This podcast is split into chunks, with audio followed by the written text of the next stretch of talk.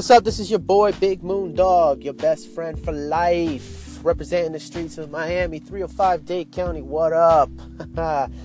All right, so this is journal entry number one. Let's get into it. Uh, basically, uh, I guess I'm going to start out with telling you a little bit about myself and telling you the reason why I'm doing these crazy podcasts. Let's start with who I am. Like I said, my name my name is Big Moon Dog, aka your best friend forever. Uh, from Miami. I'm married, happily married as a matter of fact, and I have an 11 month old daughter. And yeah, this is this is crazy. This is a crazy new area of my life. Well, as you can tell by my heavy, heavy Hispanic accent, yes, I am Puerto Rican. So for all my Boricuas out there, huepa! That's the only Spanish words I know. Also, uh, let's see, I'm 34 years old, so I'm a pretty old guy. I'm a 90s kid, definitely. So for all my 90s kids out there, what's up? And let's see what else. Oh, I used to be a rapper. Used to love kicking them rhymes, love freestyle ciphers had recorded so many tracks, and I recently retired from that. And I'm working on being an author. So I'm a struggling writer at this moment, Stephen King style, except I don't write as much as he does. that guy writes so many books, it's ridiculous. He writes like a book every other day. And let's see what else. Uh, that's pretty much it. I'm definitely a comic book nerd, a gamer. I love superhero movies, superhero shows. Um, DC, Marvel, doesn't matter to me. I'm more leaning towards DC because I have a lot of DC comics. I just love it. And let's get into the reason why I'm doing these podcasts. Uh, one of the main reasons, it's a pretty deep story, and I wish I had more time to get into it, but I'll give you a brief, brief summary. Basically, growing up in Miami, I had to deal with a lot of different issues like depression, had to deal with school bullying, and you know, not too many friends out there except for my cousin who I was very, very close with. We were super, super, super tight.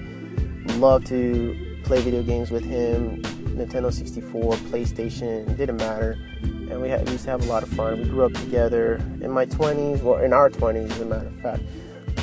We kind of like drifted apart. Uh, I had a relationship that was horrific that made me change my ways, and he was also in a similar situation. Uh, for me, I decided to rededicate my life to the Lord. So, yes, I'm also a Christian, but I'm not one of those fundamentalists, like you're going to hell kind of Christian. I'm more uh, um, I'm pretty strict, disciplined, but I'm also loving and caring, and I'm all um, I'm all about people and expanding the kingdom and sharing the love.